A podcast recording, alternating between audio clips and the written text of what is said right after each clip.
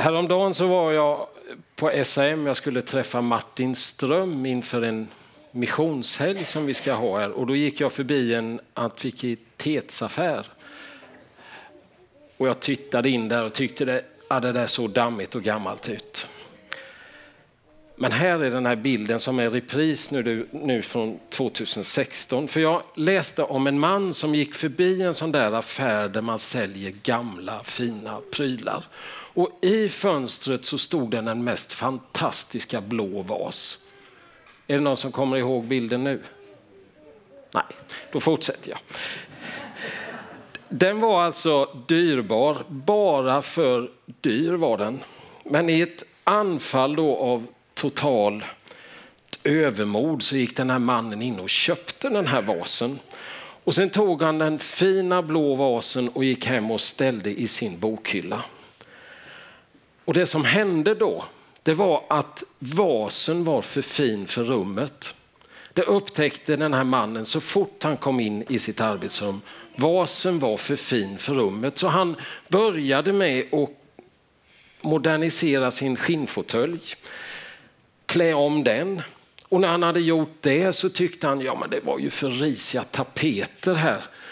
Så då tapetserade han om rummet och ställde böckerna i ordning i bokhyllan. Och sen var han så nöjd med det här rummet. Men när han gick ut ur rummet så upptäckte han ju de två, tre andra rummen i lägenheten också. Och de passade inte heller in nu. Nu blev alla rummen i lägenheten ändrade bara för den blå vasen.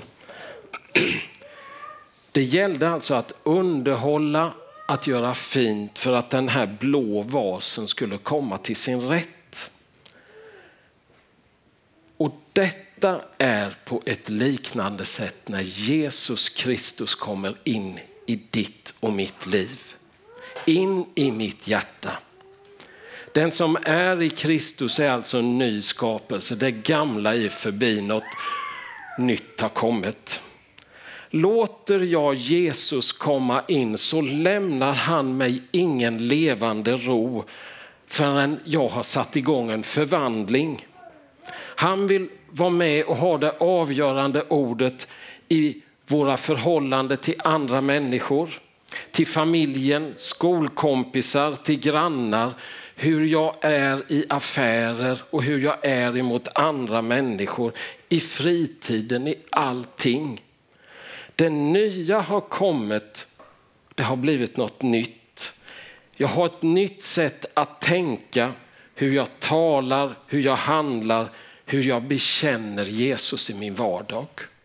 Precis som den här berättelsen om den blå vasen så blir det så i mitt liv när jag får ta del av Jesus Kristus.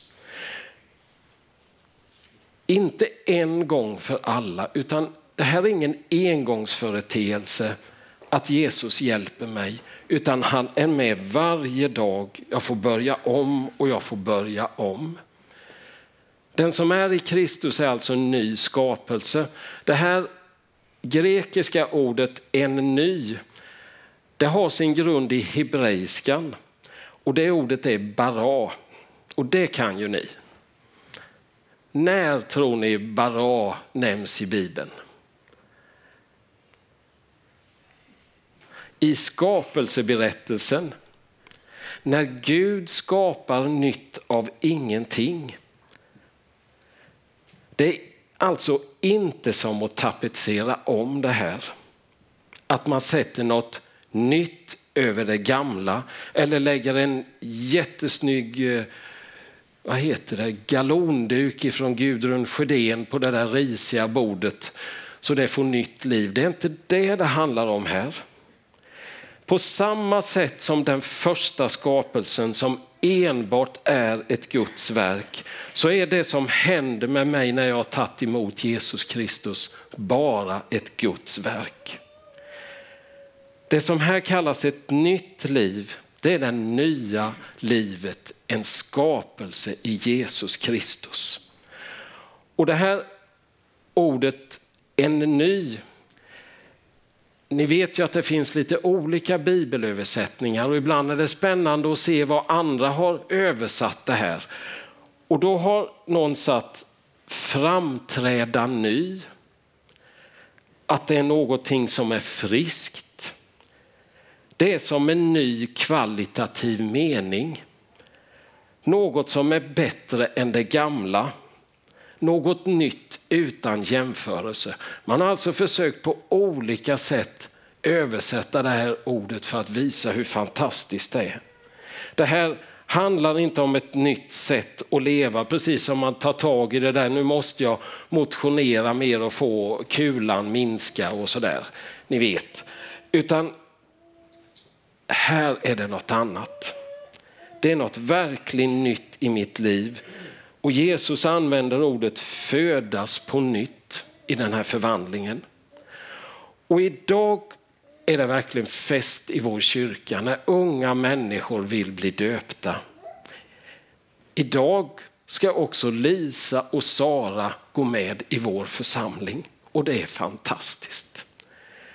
Det är inte så att dopet gör mig till en troende eller räddar dig. Det kan bara min tro på Jesus Kristus göra. Men när dopet sker i tro gör Gud något med oss och vi får alltså del av hans nåd och hans förlåtelse. Det allra största det är alltså att lära känna Jesus Kristus. Att jag vill ha honom som min hjälp, som min förebild. Att det är han som skapar någonting nytt i mig.